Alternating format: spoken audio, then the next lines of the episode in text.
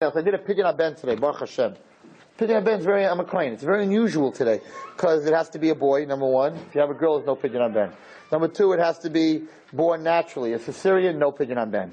The breech, no pidyon ben. The woman can't have a miscarriage 40, after 40 days, also a problem pidyon ben. Then on top of that, it has to be that there's no Ben Levi, no Ben Cohen. It's very unusual. Baruch Hashem had a pidyon ben today. So I was the Kohen. So in the pidyon ben, you ask the father, Mat what do you want more, your son or the five or the five dollars? I'm like, I hope he doesn't say the five dollars because the kid's 30 days old. I don't want to be up. I did that. I don't want to be up all night with this kid, right? So, Baruch Hashem, I did 20 pidyon bens, and every time the father said, "I want my son," right? Baruch Hashem, it's scary. Sometimes I have a kid that's colicky, kid's crying. The both parents are standing there like, "Keep him. We'll keep the, we'll keep the five bucks. You keep, you're the Kohen. You're a good guy. We'll do the pidyon ben when he's two. You keep him till he's two. Baruch Hashem, these parents say that. So the question is, why does the father? Why are we asking him this question? What do you want more, your baby? And, and you have to remember, it's his Bechor. It's his firstborn baby. It's his first child. So of course, there's a love there that you know, first kid is like, eh, he ain't giving it up for nothing, right? So, even though 30 days, they're not exactly handsome at that point, but they're still not giving him up. And why are we asking him in public? What do you want more? It's a silly question. Of course, he wants his child more.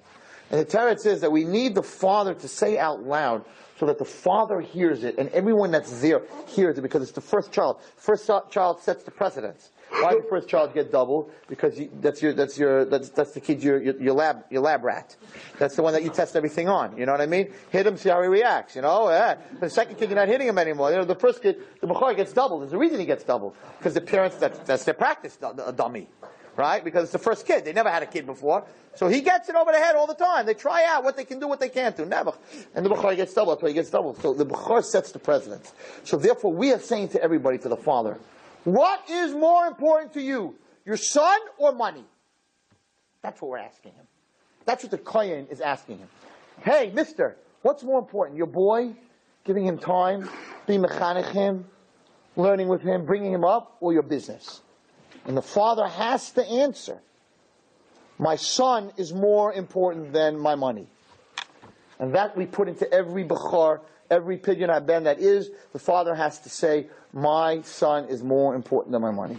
And everyone that's sitting here that doesn't have children, is not married yet, is thinking, Red Walton is talking stupidity. Of course, when I get married and I have a child, we're going to go to the zoo.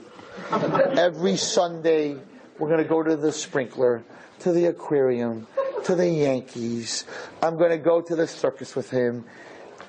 And what happens? It doesn't happen. Because at that point, first of all, the kid's crying and nagging. You're like, I'll take him when he's 14. You know, I'll, you take him right now. But you're busy and you're trying to make a living and the bills and and that dream, that fantasy that you have of when you get married, I'm going to spend time with her and I'm going to take her shopping and I'm, we're going to go here and we're going to honeymoon. It has to be a concentrated. It doesn't just happen. It has to be a focused, concentrated thing. And most of us know that because most of us didn't have time with our fathers. And they were busy in their business, and they didn't have time to talk to us, and they didn't come home every night and sit with us. And Sunday morning, you didn't even know what he looked like because he had that stupid New York Times on his face. And you're like, is that dad or is that a monster behind that paper? Because, you know, the whole breakfast, like, yeah, I spent time with my son every Sunday morning. We have breakfast together. And the kid's like, where is he? You know, because the father's reading the sports section. Sunday, very important sports section right? And a whole week he's reading the Wall Street Journal. Let's see what his stocks the week. So the kid doesn't know what his father looks like. He's like he doesn't recognize him. He thinks when he's growing up, his father's face, instead of having two eyes and a nose, says New York Times. And it has a bunch of letters on it. You know, that's what that's my father because that's all I see. You never get to see his face. So a person has to focus, and therefore the Kohen makes him say, "I am want my son." You said it. You want your son more than money. So then treat your son and give him more time than you give your money. And I, I made that speech today by opinion on that.